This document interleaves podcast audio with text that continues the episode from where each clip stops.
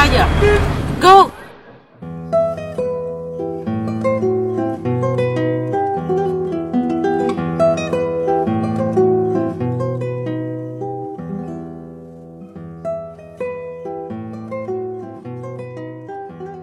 二零零三年一月，法国巴黎。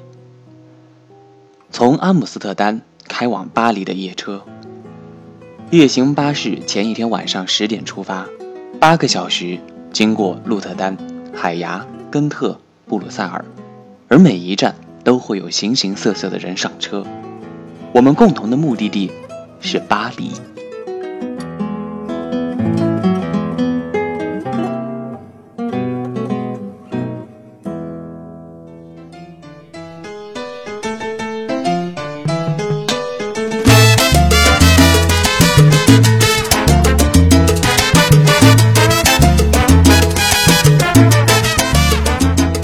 我坐在靠窗的位置，旁边是一个黑人，高而且壮，目测约有一百五十公斤。他死死地嵌在座位里面，好像一块完整的碳，而我则是一颗脆弱的蛋。我们的对比十分的鲜明。车里的大灯一直黑着，每个人头顶都有一盏读书灯，发出微弱的黄色光线，隐约可以看到周围的人。有衣衫褴褛的流浪汉，一个人坐了两个位置，脸朝下趴着，一动不动，也不知道是醉了还是死了。最后一排坐着的是两个朋克打扮的年轻人，皮衣皮裤，头发像是孔雀开屏，而浓重的彩妆搭配着鼻环和唇环，那不是人就是鬼了。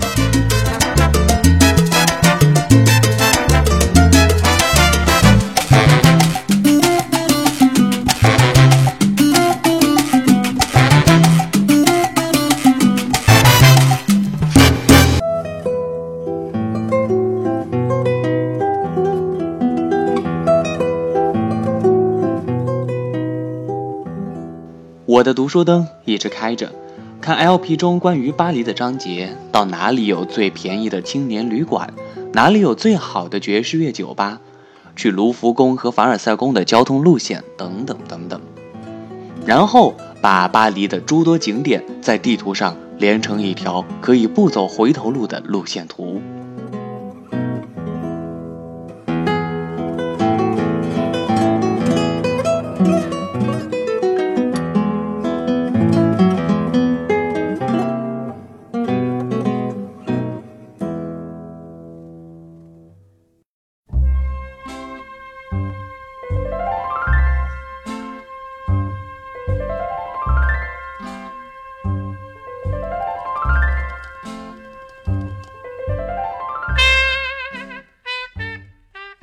其实对巴黎的好感，很小就已经萌发了。记得初中毕业的时候，班里面流行写同学录，而我在每一本同学录上面，“你的梦想”这一栏里，都写的是我要去巴黎。但是由于马上要中考了，班主任查抄了所有的同学录，而我是班里的学习委员，于是他把我单独叫到了办公室，说。知不知道快要中考了啊？去巴黎，有本事你现在去。于是我的父亲第二天就被叫到了办公室。可是我分明感受到了空气中有一股酸臭气在我的脸上液化。也许普通的孩子会被腐蚀，但是天生反骨的孩子必然会分泌出一层保护膜。而本来我写那留言的时候，甚至都不知道巴黎在哪儿。可年幼的我却横下了一条心，我一定要去巴黎，一定要。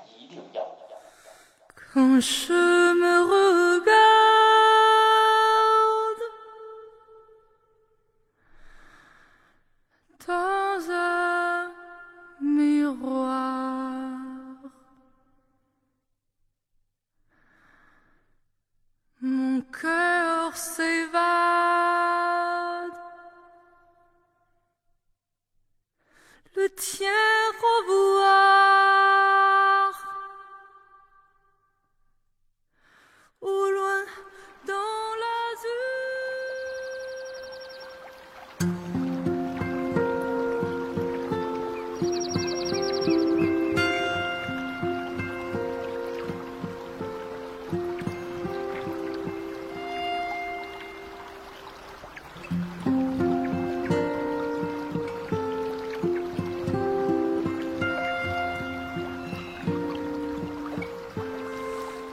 是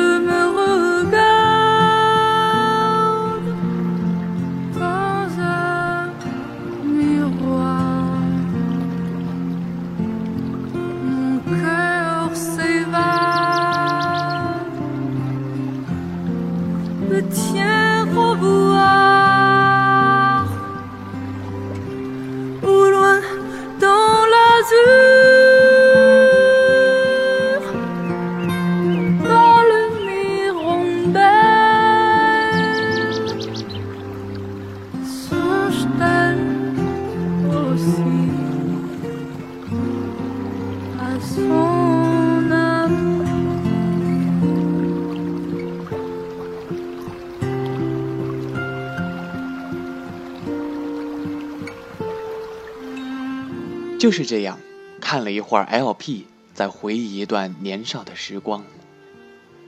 看书回忆，看书，让我想到巴黎马上就会活生生的出现在我眼前，而变得兴奋。而回忆，又把我的兴奋催眠。半梦半醒之间，眼皮就像是一扇没有关严的门。而忽然之间，一束明亮的光线像强盗一样登堂入室。这时，车内的大灯突然亮了起来，于是我彻底的醒了。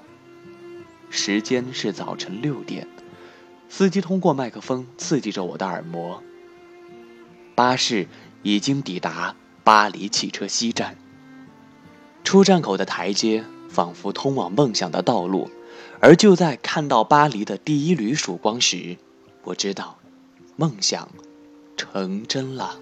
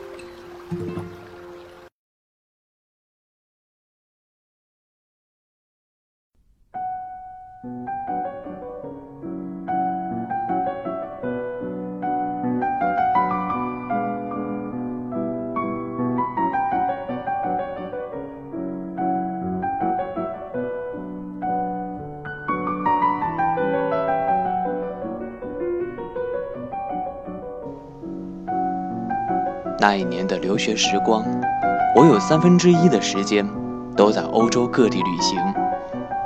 用游学来形容可能会更为恰当。